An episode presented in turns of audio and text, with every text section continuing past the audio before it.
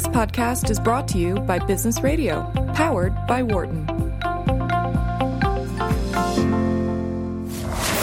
And now, from the Wharton Sports Business Summit at the University of Pennsylvania, a full day of learning and networking designed to bring students together with industry leaders.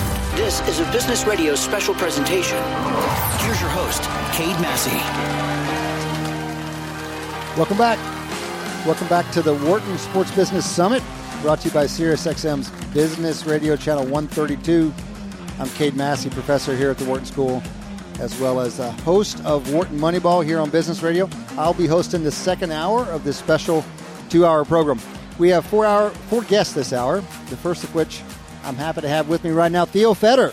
Thanks Theo, for having me. Theo, glad you're here, man. Theo is a quantitative analyst with the New York Yankees, little organization a bit north of here you might have heard of. Theo, welcome to the program. Thanks. How uh, what's the what's the vibe in the building up there in New York right now? So y'all had a good season, um, but you went down to your hated rivals.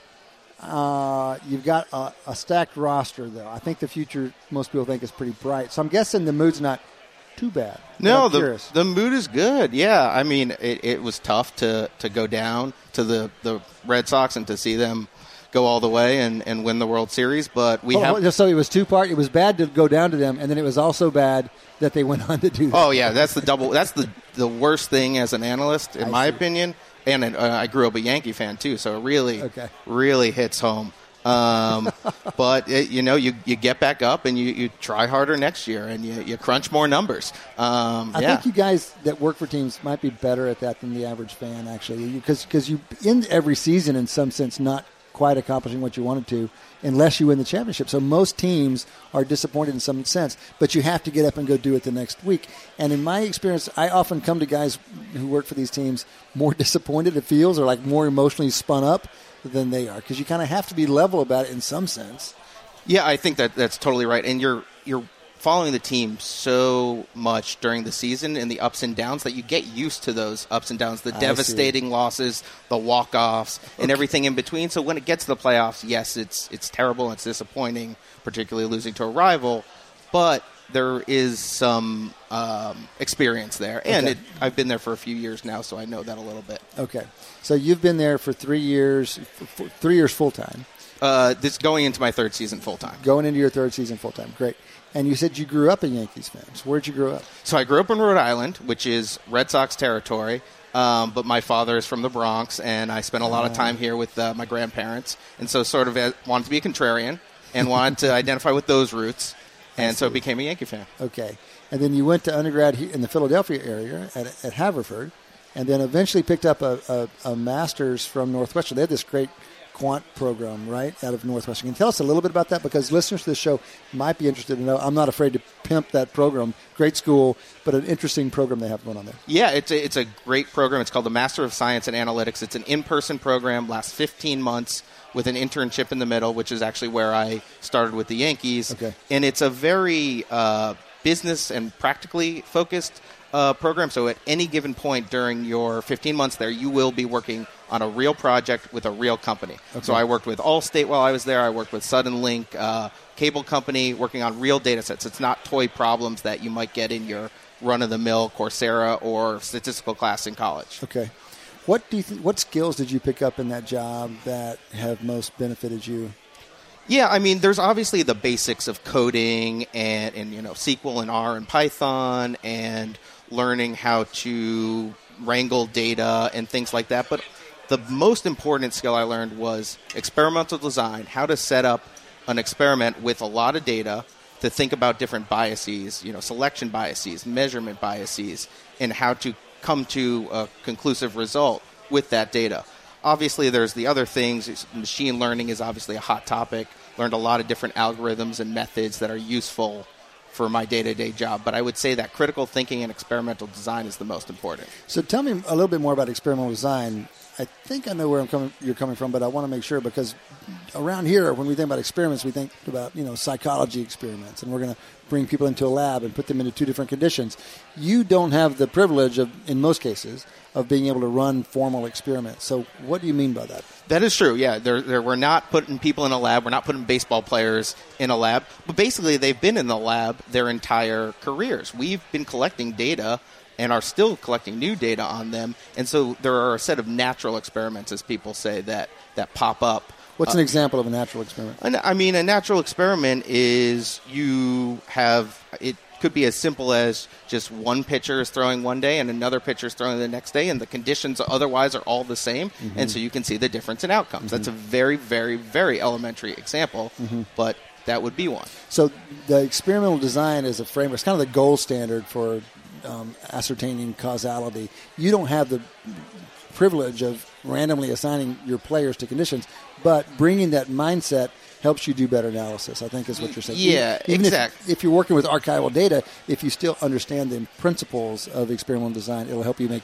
make fewer mistakes for one and right. better inferences. Yeah, we can't have randomized controlled trials, by of course, but there are principles from experimental design that are very, very useful and undervalued. I would say where you mentioned machine learning, old guys like me like to say, kids these days, kids these days, they just take these packages off the shelf and they drop the data into them and they think that that's all they need to do. And so I'm curious, as you've, you know, you work with the big team at the Yankees, so big that you won't tell me how many people it is, which is not uncommon. This is the way teams are, but we, you know, we're, we're under the impression you've got a lot of people there. How often are you working with that kind of technology versus more traditional forms of statistical analysis? Um, it's hard to to give a breakdown, but I would say um, more than in other industries, we actually do have places where we can really leverage those advanced sort of nonlinear techniques that are m- more modern and being you know taught and developed right now. But I would agree with you wholeheartedly that there's a major issue where folks learn the packages, they use them, they plug them in, they plug the data in, and they assume it's done. Yeah. And there's still a lot of pre-processing and structuring that folks have to do to get the models to do what they want. They're just a tool. Mm-hmm. You still need to think critically about okay, what am I trying? What's my objective, and how do I need to reshape and structure this data so that the model will actually mm-hmm. do what it's supposed to do? Mm-hmm. mm-hmm. Can, can you give me an example of something that uh, that you're finding hard in your job like that? What's what's a challenge? What frontier are you pushing in your job? Right now. And it might be statistical, it might not be statistical. I think one challenge we have is once we get inside as a department, it's hard to stay up to date with what you are doing in academia. And that's why we like bringing in new blood, you know, whether it's through interns or new analysts, people who are coming from school and learning the cutting edge because we are kind of siloed. We, by nature of being a baseball team or a sports team, we're not out there sharing ideas, doing best practices with, say, the Dodgers or any other team. We're not right. saying like, "Oh, look at this model I built. You should try this." Like, yeah. we can't do that. Whereas if you're in some industries, you really can, especially academia. And so, staying on the leading edge is really uh, a priority, but it's tough for mm-hmm. that reason.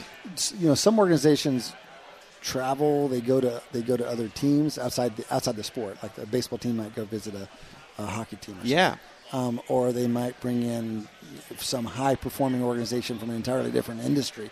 Do, do you guys do that kind of thing? Like, how is it that you're addressing that challenge? Yeah, so I mean, part of it, like I said, was bringing in just new people who are smart and who've learned modern techniques. But we do what you're describing. I won't give any specifics, but we will go travel to visit other teams and have them come visit us mm-hmm. and talk to them about where they are, what data they have, how they're using it, mm-hmm. and what challenges they face, and kind of share best practices in a way that won't hurt us competitively mm-hmm. because they're in a different sport or at very least not in the same league. Mm-hmm. Yeah. Mm-hmm. The the the impact of being inside the organization as opposed to being a baseball fan all of your life how do you how has it changed the way you think about baseball? Do you do you experience the sport much differently now that you're inside the building? Yes, I do. And the the thing I would say is when you're outside the building, you think you almost know everything. If you're at least if you're staying up to date with like you know blogs and ESPN and Fangraphs, I now know how much I don't know.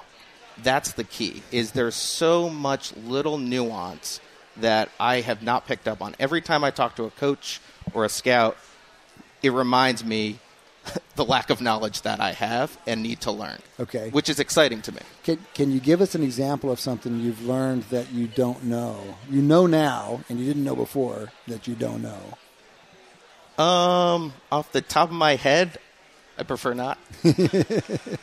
This is the trouble. You guys are so concerned. This is, I mean, it's true about baseball. I mean, baseball is so, you've got a number of teams that are so sophisticated. And now they're not just the teams without money. Now you've got teams with both money and sophistication. Yep. And you really are competing over really small margins. And so I'm actually sympathetic. I've gotten more sympathetic because, you know, the Indians might be you know, privileged if you, or the Dodgers or the Cubs or the Astros. My God, you guys have to go through the Astros. The Red Sox are your own division. I mean, baseball more than any other sport. Does it feel this way on the inside? Because it looks this way from the outside that you guys are ba- battling at the margin, battling on the frontier more than any other any other sport. It's like fighting a, a war where you can't see the other side, though, because we don't know how far along they've made it. We see the product on the field, Mm-hmm. right? But we don't know what their their models are, what their thought process is. We can only see the outcome of it. Wow. So maybe once in a while, an employee goes from one team to the other, and you might get a general sense of what's going Mm-hmm. on. But it's really hard, and, and beat writers don't really s- even scratch the surface Mm-hmm. of what's mm-hmm. going on, especially in the analytics departments. Mm-hmm. So in that in that in that situation, what do you what what are you trying to do then? How do you try to how do you measure yourself? How do you know whether you're doing well in terms of an, as an as an analytics organization? I think there, there's two mm-hmm. things. One is winning World Series is the ultimate goal, of course, but it's it's a little bit of a cliche, but it's process. It's that we have a really, really good decision making process that involves every single aspect of the organization, from scouting to analytics to player development to sports science and so on and so forth, and have great people leading all those departments. Well, it's scary to hear you describe that, given the resources the Yankees have already, and the brand the Yankees Yeah. have, and the recruiting advantage essentially they have being in New York City, and now they're aligned in all of these ways. I know you've only been there three years or so, but when when people talk about getting to that place, over what time are you talking? This is a you don't get there overnight. This is something that's been you've been moving toward probably for 10, 12 years. What's your sense of how different it is? How far back do you have to go to find a very different organization? Yeah, so in the mid 2000s, Brian Cashman, our general manager, hired an analyst, the first analyst, Michael Fishman, and he sort of created this analytics department. And along the way, it's grown and there's been more infrastructure built. And now he is, Michael Fishman is the assistant general manager. Um, so it's become a bigger and bigger part of the organization as well. But, it, you know, back in the early 2000s, there were probably a handful of people in New York doing baseball operations.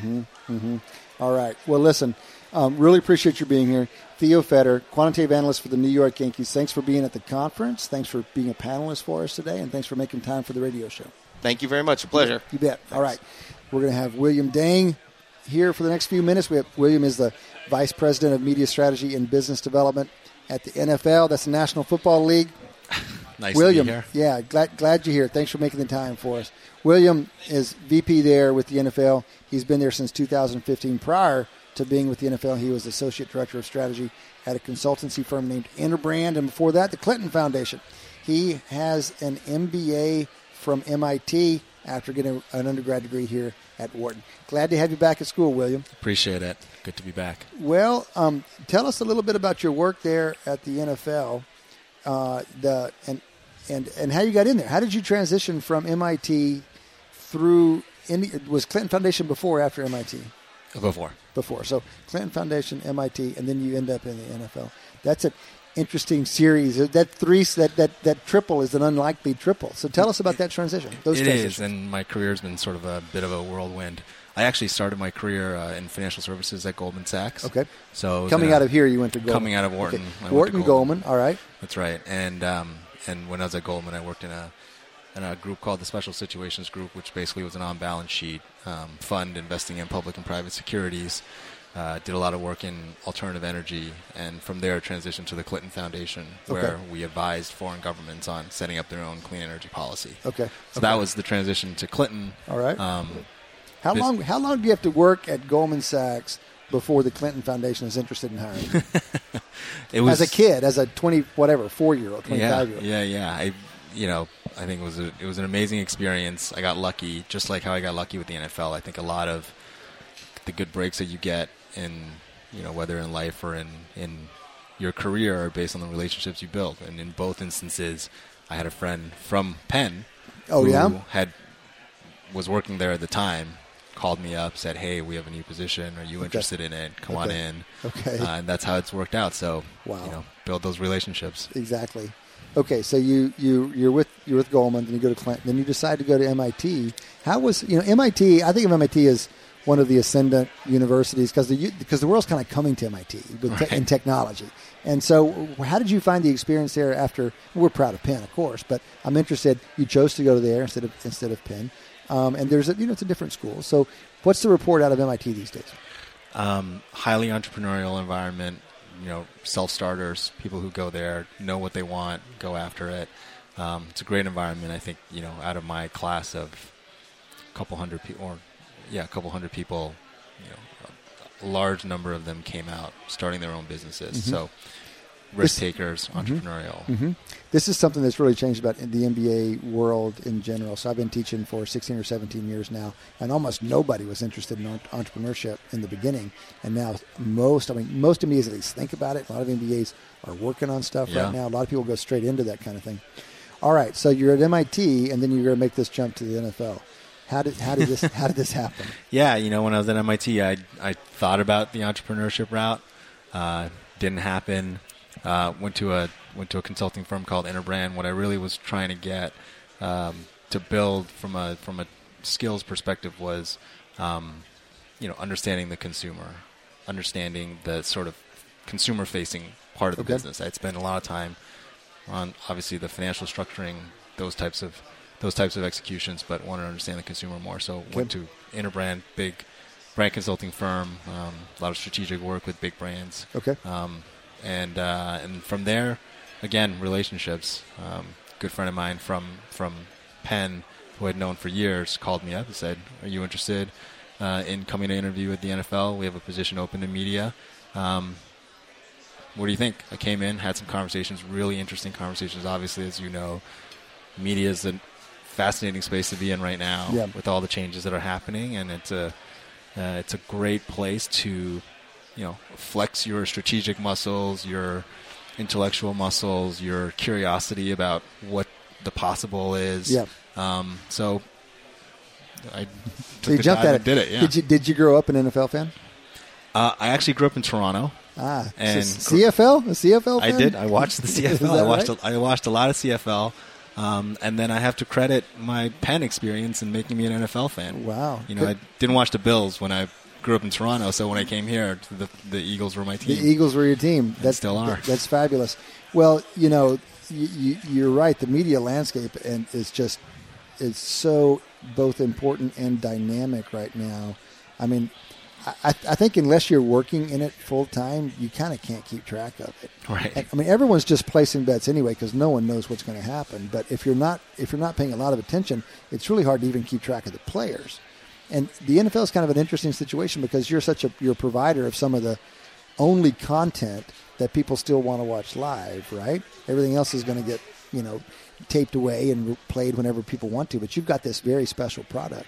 But then you're also in the distribution business a little bit yourself, and so so you're in the middle of all that. We we are. I mean, uh, obviously the crown jewel of our our business is our live games, right? Mm-hmm. Our 256 live regular season games plus playoffs and Super Bowl.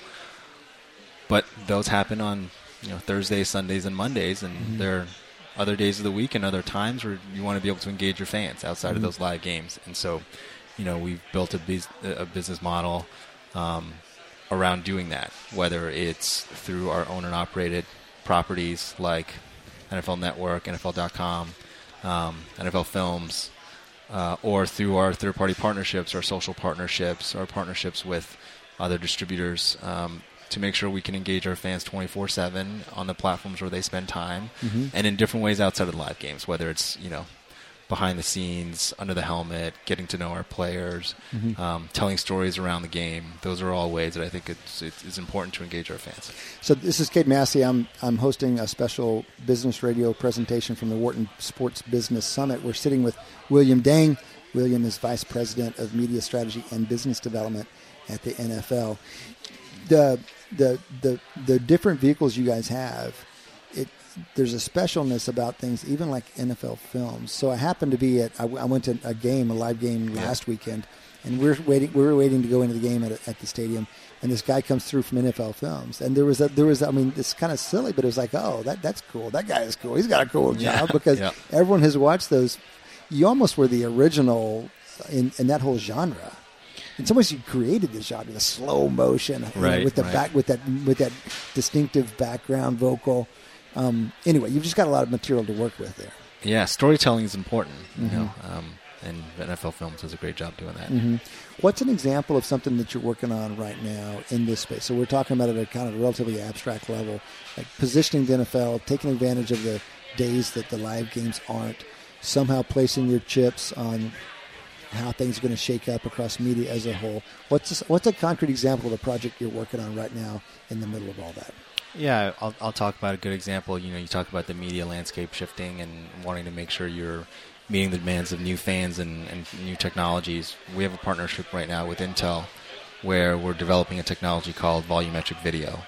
And the vision of that is ultimately one day you could be, as a fan, anywhere on the field um, in real time, right? Think about, uh, uh, you know, the demo that I saw when we first started talking to Intel.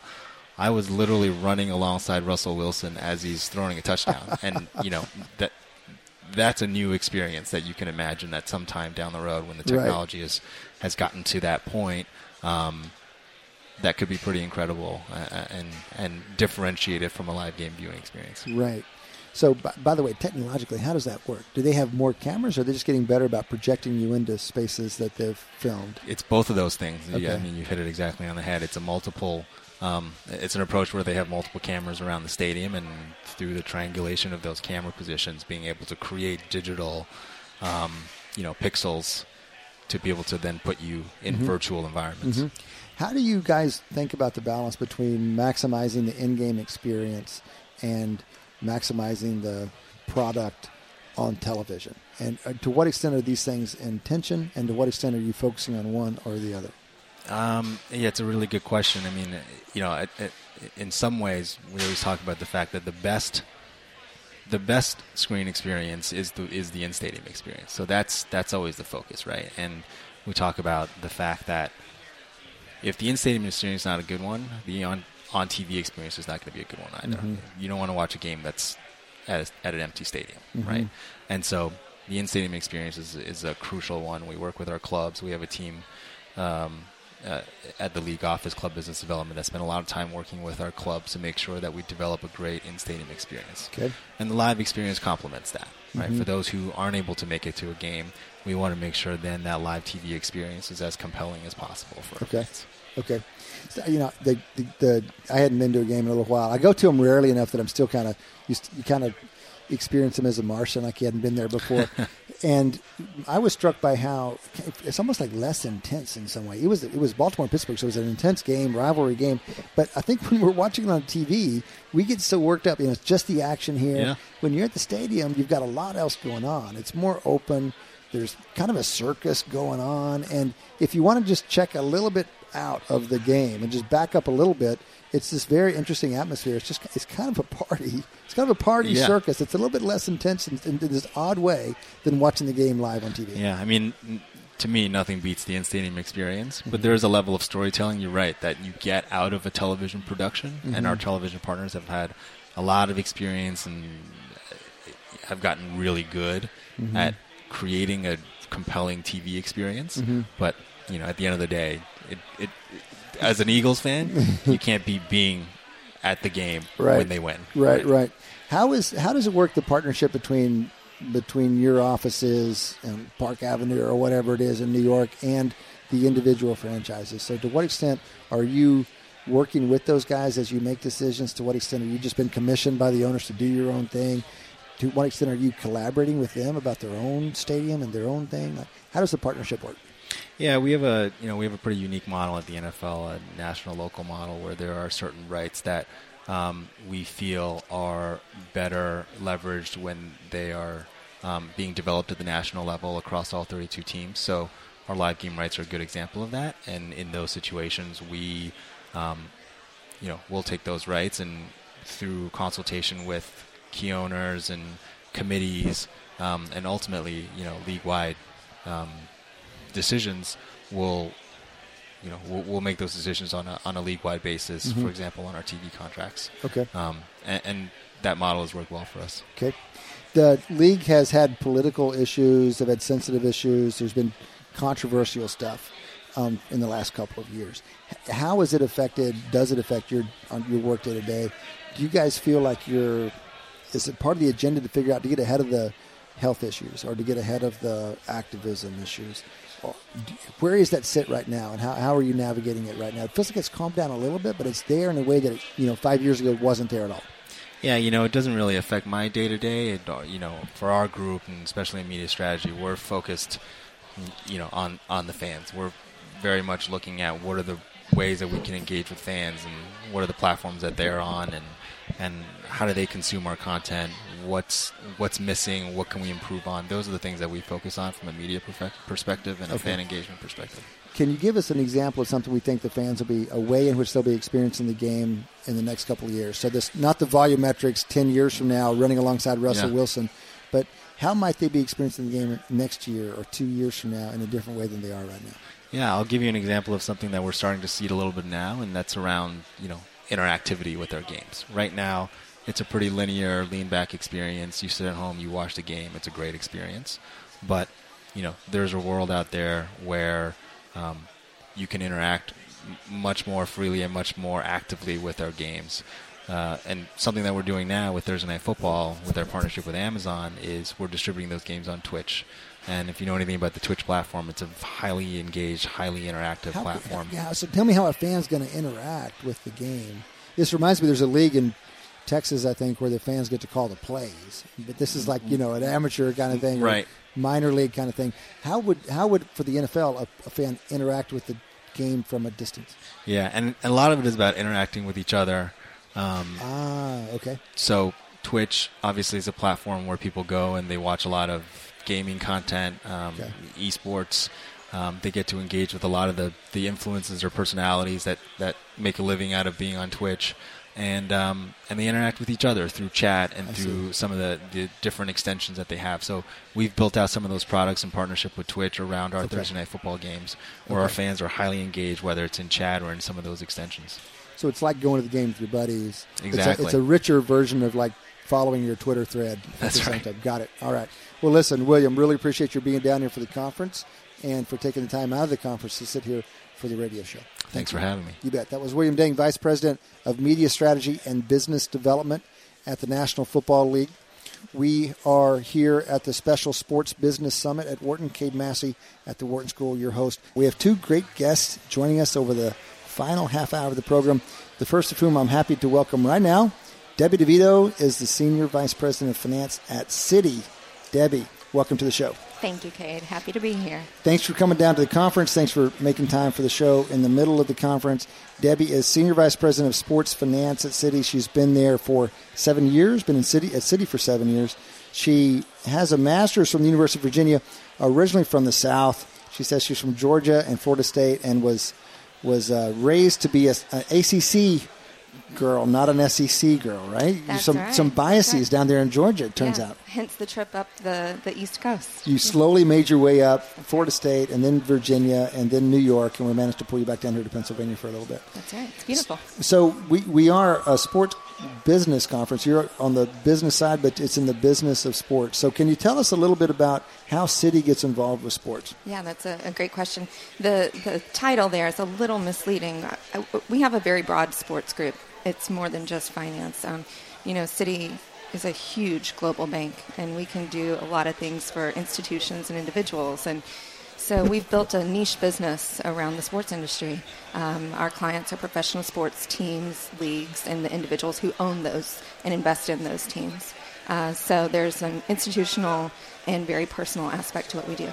So uh, generally, most of my clients come to me uh, out the gate looking for an advisor Mm-hmm. to to help them acquire or divest of, of an investment in a sports asset. Okay. So uh, that that's the individual side, the investors, and then I also have relationships with the the leagues and the teams. So um, we have 1.5 billion dollars worth of balance sheet, which we lend out to professional sports leagues and teams, and then we help them with on a host of things, investments, um, cash management.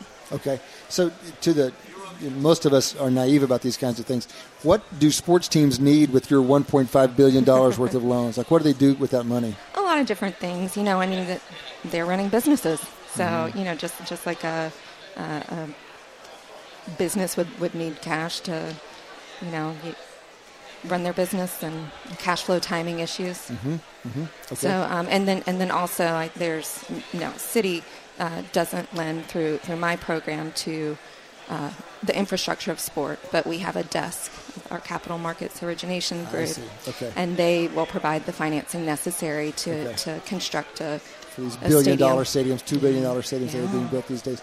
So on the on the advisory side, it you know we're aware when someone goes in and buys the Carolina Panthers. In fact, we had just had a session here at the conference on Mm-hmm. um, that transaction. But if if Citi's in this business and other banks are in this business, they must be having those kinds of transactions on a more regular basis. Other leagues.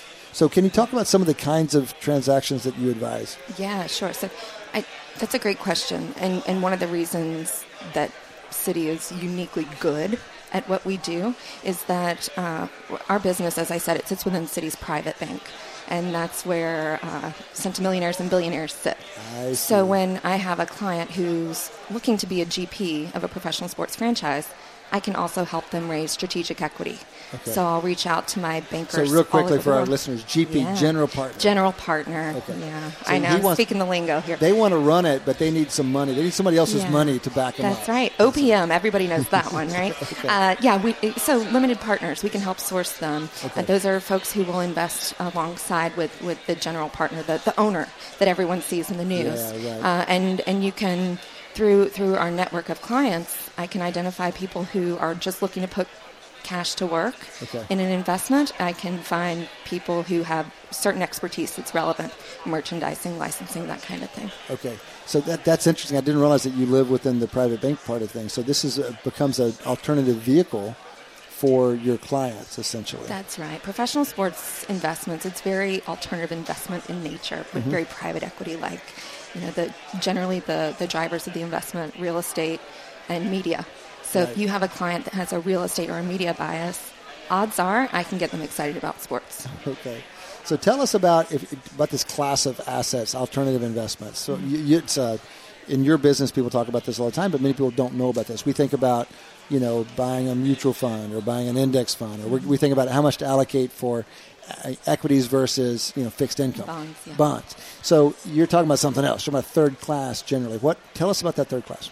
Yeah, the third class is, is putting your money to work in, frankly, a, a non traditional way, stocks and bonds, as, as you mentioned. Uh, a, a lot of times you'll see real estate investments, private equity investments, and uh, in the alternative space, we categorize our, our sports offering as, as an alternative investment as well. So, so, so, you know, it sounds to me like you're saying your clients. If you're a client of private banking at Citi, then you you might be you might be able to be an owner of a professional sports team. That seems outside the reach of most people. You think, you know, Jerry Jones owns the Cowboys, or you know, Mark Cuban owns the Mavs, or something like that. Those those don't seem like real people. Yeah. But you've got a you've got a number of clients, real people in, in your private bank, and you're putting them into these ownership positions. Sure. We we um, we had two clients heading off against one another at the Stanley Cup this year. So Oh, so yeah, team owners need need bank accounts too, right? Mm-hmm. right. So so uh, look, our our goal is to sit with our clients and think really really big and and I have the great fortune of of, of working with with really sharp clients who have significant wealth. So, how do we help advance their objectives on a much larger scale? And um, and you know, there's there is an intersection of, of passion and and business. Uh, and and you know often sports assets are viewed as trophy assets, and that's just not the case anymore. It, it could be, and in certain parts of the world and in certain uh, teams, for sure you can throw cash at a, at a um, sports enterprise. But you think about the, the team owners that, that you hear in the news, and and th- those folks know what they're doing. And so my my job is to help them bring those dreams to life, but then deepen the relationship from there. So if they do add uh, a loan on top of it, okay, well let's let's be smart about that. There's a, um, a floating rate, a floating interest rate on that loan. There's a lot going on in the market. Let's let's hedge it out, whatever whatever it needs to be, and, and um, so I can I can introduce them to my partners globally, and, and it just makes it a lot of fun because the advisory business it can be a one time transaction, but it doesn't have to be at Citi. So, how did you get into this? So, I, I've the private client services or private banking. Most big banks have a branch that does this. Is that was that your vehicle into this, or did you come through the sports side? And to what extent do people specialize in these kinds of assets once they're in once they're inside private banking?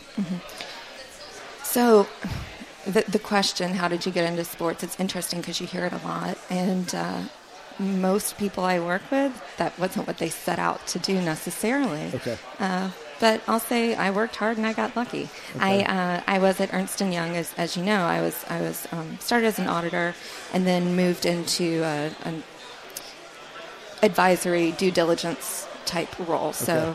Um, You're saying a bunch of words that people don't connect with sports. This uh, is the yeah, amazing thing about right. Yeah, I'm, I'm an accountant. I'm a CPA, and uh, and so I was um, working on financial services targets M and A, so buying and selling professional. I'm sorry. Uh, um, financial services businesses, banks, asset management companies, insurance companies. And uh, while I was there, did some volunteer work at a not-for-profit school, and met the individual who introduced me to my now boss. They were looking for someone who could read financial statements Okay. on the team, and I said I could do that. So um, here we are now. What what have you seen change? It feels like the sports business world is changing significantly. Part of that's media. Part of it's a new generation of owner, a new new type of owner. What have you seen change in your seven years of doing this? Yeah, everything's changing really, really quickly. So that's that's a question you can take it in so many different directions. But uh, the one that I'm really excited about lately is this the diversity that you're starting to see in terms of owners. Uh, you know, you're seeing some foreign nationals coming to the U.S. leagues and, and the European professional leagues as well. Um, that's for a number of reasons. Uh, goodness, if, if you if you're a league and you want to increase your viewership, look no further than Asia, right? And uh, Right. so, so that's that's really interesting to me. Uh, I, I think the valuation, the increasing valuations, they're they're incredible and and just fascinating to really think about that the, that these numbers are skyrocketing, and, and that that goes back to, to the value drivers. You know, they're they're increasingly being valued like media companies Right. because that's the the underlying. Uh, With uh, some really nice real estate underneath them. That's right. That's right. So, so look, you, you have people, billionaires and centimillionaires, who can afford these these assets, but they may not want to. They may want to bring on some additional investors to help, so that they aren't putting all their eggs in one basket, so to speak. And so, um, it's given me some opportunity. You know, I, I talk about Citi being a global bank. I can work with clients all over the world to identify investors, and so. Um, I, I, I think that is the one that I'm, I'm most excited about is just to have a more diverse um, ownership base. Okay. Well, I was about to ask you what it is that you're most excited about working on right now. What what do you think's changing that that you'll be fired up about in the next couple of years? Yeah, I, I hate to say that I already answered that question, That's fine, but that's but fine. you know I that's Well, let me let me just drop deeper down to it though. Yeah. You're based in New York, but you're talking about most excited about this diverse set of owners. How is it that you're tapping into that broader set of owners? Sure. So, so um, my team has a global mandate, uh, and and so I can travel anywhere in the world and go to any any client in the world. Uh, and and the leagues increasingly are global. So it's a matter of uh, getting out in front of those people. So communicating with Citi's bankers all over the world, making sure they have a full understanding of what it is I do, and that there is value in professional sports and investing in sports assets.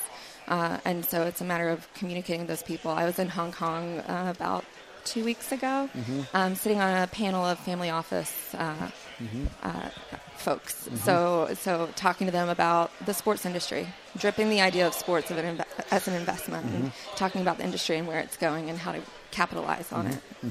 Well, listen, wish you the best with that work, and thank you again for taking time to be with us today and coming down for the conference today. In the last in the last segment, we're going to talk with another gentleman in sports finance of sort, Wayne Kimmel. Wayne is managing partner at 76 Capital. Wayne's a sports tech venture capitalist. He's managing partner there of the firm that he has been around since 1999. One of his partners in that firm, by the way, Ryan Howard, local hero, Ryan Howard. Wayne, welcome to the show. Hey, Cade, thanks for having me. I really appreciate it. Glad glad you took the time to be with us. Thanks for being at the conference today. Want to hear about the work that you're doing. Looking through some of these materials is pretty exciting. It sounds like what you're doing. You've been doing this for about I don't know 20 years, coming up on 20 years. Coming up on 20 years exactly. How would you describe what it is that 76 Capital does? So 76 Capital is a sports tech venture capital fund. And we're all about investing in the next, next amazing entrepreneur who's smart, who's nice, who wants to change the world, change the sports world, do something completely new within the whole sports business. Okay. And we're all about those young startup entrepreneurs. Okay, so Wayne, if you've been doing this for 20 years and that's what you're about, some of those first investments are now industry shapers. They're not so young anymore. They're mature people in the industry. Who were some of the early bets that you made that have flowered and, and grown since then? Well, it's some of the companies that we love to talk about are companies like Seamless Web, which is now public as Grubhub, and it's a twelve billion dollar business today. And Mm-hmm. you know, back in the day when people didn't know anything about f- ordering food online, that was something. That, that, was a nice little contribution to the world, Wayne. Much, much appreciated. Thank you. I mean, and then also the idea of having the clinics that you see inside of pharmacies today, where you can Mm-hmm. walk in and get checked out inside of a, a pharmacy. We were the company that backed the company that now is running the clinics inside of Walgreens, and Okay. And then we've done stuff like that. We now we're in the sports space. We've been in, we've gotten involved with companies where we had Dan Marino as a spokesperson for one of our companies. Okay. We were invested along with Derek Jeter, Peyton Manning, and Mia Hamm in Whistle Sports, which a lot of people know that business just from our guys from the Dude Perfect guys and all their trick shots. Okay. So we've done stuff in and around all those worlds, and now we're just so excited about what's happening in the sports tech world in general, and specifically what's happening in the sports betting space as well as the esports world. Okay, so let's talk about those things. I mean, the, we, we've seen the transformation already on the esports side of things. Let's talk about that first. The valuations on these franchises are just unbelievable. I know sophisticated investors who are like, "Yeah, I missed that one. I should have been in on that one," and they're and they're wondering whether they might still ought to get in now. Like maybe it's still going to keep going. Well, see, I think there's that's one of the things that most people talk about when they think about esports, and they just talk about the professional level. Yeah. So there's a professional side of it, but there's also the amateur side. Sure. And that's the area that we really are focused on. Okay. We're focused on, you know, there's there's the professional side, which a lot of the billionaires and, and, and team owners are buying in at those very, very high valuations. But what we're really interested in is the rest of the pyramid, basically, right? Okay, So- what is the rest of the pyramid? So it's it's the We're only just getting to know the top of this. Those of us who don't do this kind of thing. So what is below the very top? Well, it's where all the fans are, where all the young players are. So there's really no minor leagues yet. There are no little leagues. There are no camps yet. Well, actually, now at Nerd Street Gamers, we now have camps. We have boot camps. We have leagues. We have tournaments for the amateurs. And it's just for people. And, and then it's where are you going to find the players who are actually going to go and take those 80 scholarships that are out there right now from the 80 different universities that are giving scholarships to kids Right, right. to play esports now and, Right. and all the different games across that. Okay. So we want to develop the the base, the fans, and the next generation of players. Okay. So um, the the the platform you use to do this is unique. It sounds to me like you're you're you've created a platform that brings in professional athletes, for example. Is this right? So um, can you talk a little bit about that? Yeah. So at 76 Capital, we have something called the Athlete Venture Group, and it's chaired by my partner Ryan Howard, who's the former um, professional baseball player, played for the Phillies, won the World Series here in You bet. Philadelphia. You bet. MVP, uh, Rookie of the Year. So he's chairing our Athlete Venture Group. As part of our Athlete Venture Group, we have a number of athletes that have been very successful in their in their careers, of the likes of DeMarco Murray, who plays who played in the NFL for many years as, as an All Pro, and now Mhm. is at uh, Fox Sports doing college football games. Okay. And Ralph Sampson, the former Oh, uh. Hall of Fame Sure. basketball player. Mhm. And we're bringing a lot of more, lot more athletes onto this platform because this platform is all about helping athletes today to engage in the sports business, Mhm. get involved in the business, but also learn, figure out ways to get their hands on Mhm. and be hands on with the sports tech So business. one of the things, the reasons this jumps out to me is that we know that professional athletes have many opportunities put on them, and some of them aren't that they make mistakes sometimes, and there can be very expensive mistakes. So this whole question of how can we educate athletes to spend and invest invest their money wisely, and what kind of vehicles are good vehicles ver- versus you know not so good vehicles.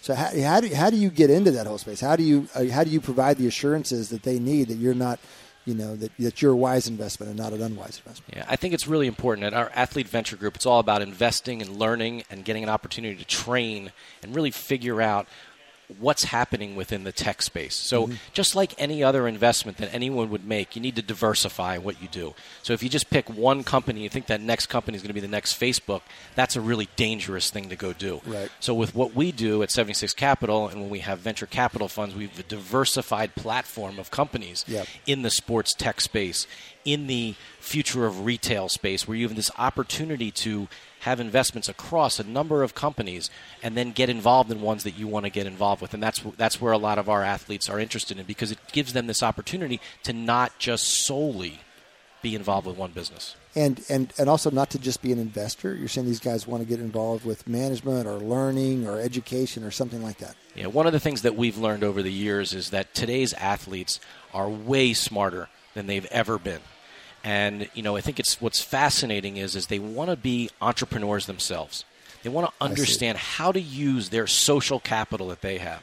Not only just the, the, the dollars that they have in their pockets and the money that they're making, but how can they use their brand? How can they make a company even better? Yeah. And how can they make themselves better? Okay. So there's that piece. And they also are interested in being able to be an investor as well. Okay.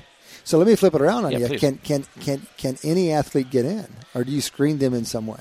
Well, you know, the, the big thing at 76 Capital is, is we want to work with people who are smart and who are nice and have a big vision and want to change the world. Okay. And so if an athlete fits that, we want to talk with them. Okay. And one of the ways we do screen it, we actually have a partnership with, with one of the only, we believe we're the only venture capital firm that have a partnership with a sports marketing firm. Our sports marketing firm is called Rubicon Talent, where we work with professional athletes, Olympic athletes, sports broadcasters, and celebrity chefs. And we work with them on their sports marketing side. Okay. But also, all of our clients have the access to 76 Capital if they're interested in the Okay. business side. Okay. Interesting. Very interesting. All right, we're going to run out of time, but I don't want to run out of time before talking about betting. So everybody's talking about betting these days. The regulation landscape is changing. We think it's probably going to continue to change. So, what do you see happening, and how are you participating in those changes? So we're we're deep into the sports betting space. We've made you know a number of investments in that space and looked at it look at it in, in this way. We believe there's opportunities around capturing all the data out there Mhm. and using that in sports betting space. We're interested in what's happening around the analytics. We're interested also what's happening in the media side. What's going to happen with, with media in and around the industry, as well as the actual broadcasters themselves. How you'll need to know more to be a broadcaster in the sports betting space. So, specifically, one of the things that we work with right now is, is VSiN. VSiN also on Sirius XM, like your like your channel here. Um, we're, it's on, we're on Sirius XM 204.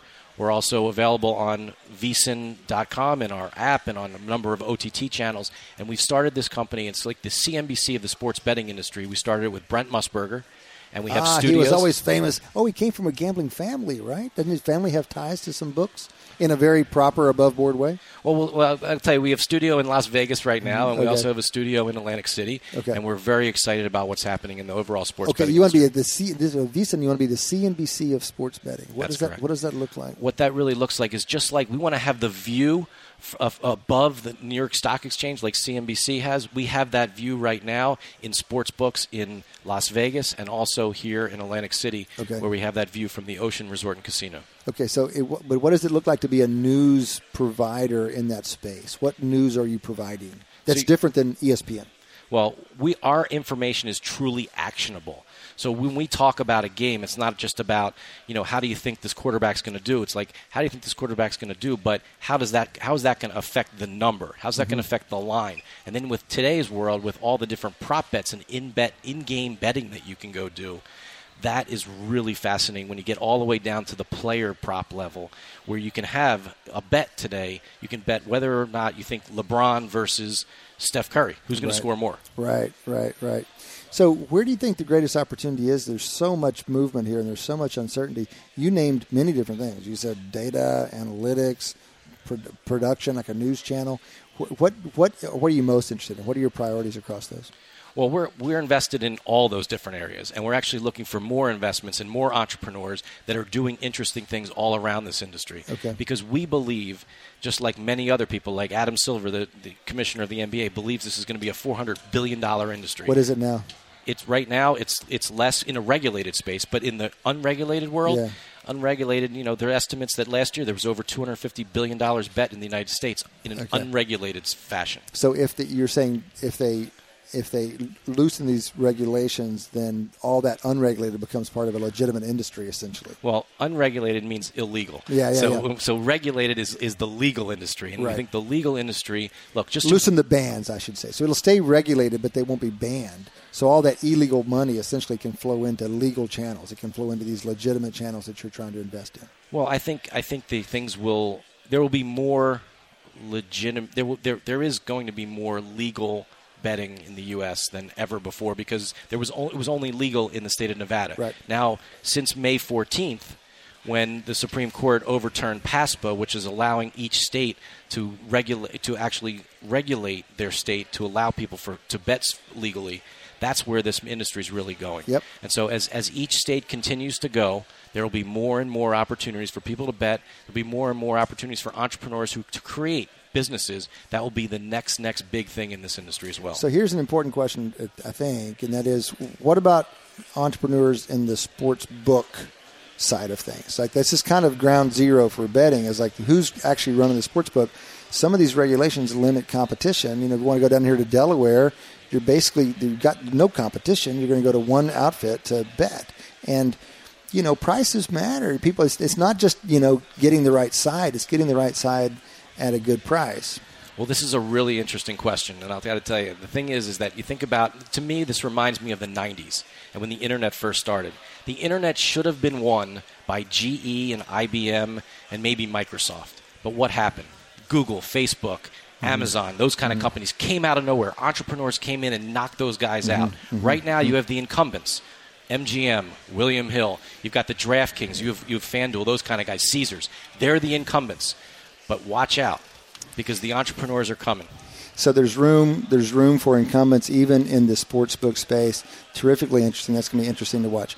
Listen, Wayne, we have to go, but we really appreciate you taking the time to be down here for the conference and to stepping aside to visit with us on the radio. Wayne Kimmel. Thanks a lot, Cade. Thank you. Wayne Kimmel, managing partner at 76 Capital, talking about sports investments, tech investments, sports betting investments. Really a pleasure. We are now at the end of our two hour special from the Wharton Sports Business Summit here on the forum floor. Thanks to Eric Bradlow for covering the first hour of the show. Thanks for Matty Dads for running the show. Um, thanks to SiriusXM for supporting. This has been Cade Massey, host, and um, from everyone here at the Wharton School and Business Radio, thank you for listening. For more insight from Business Radio, please visit businessradio.wharton.upenn.edu.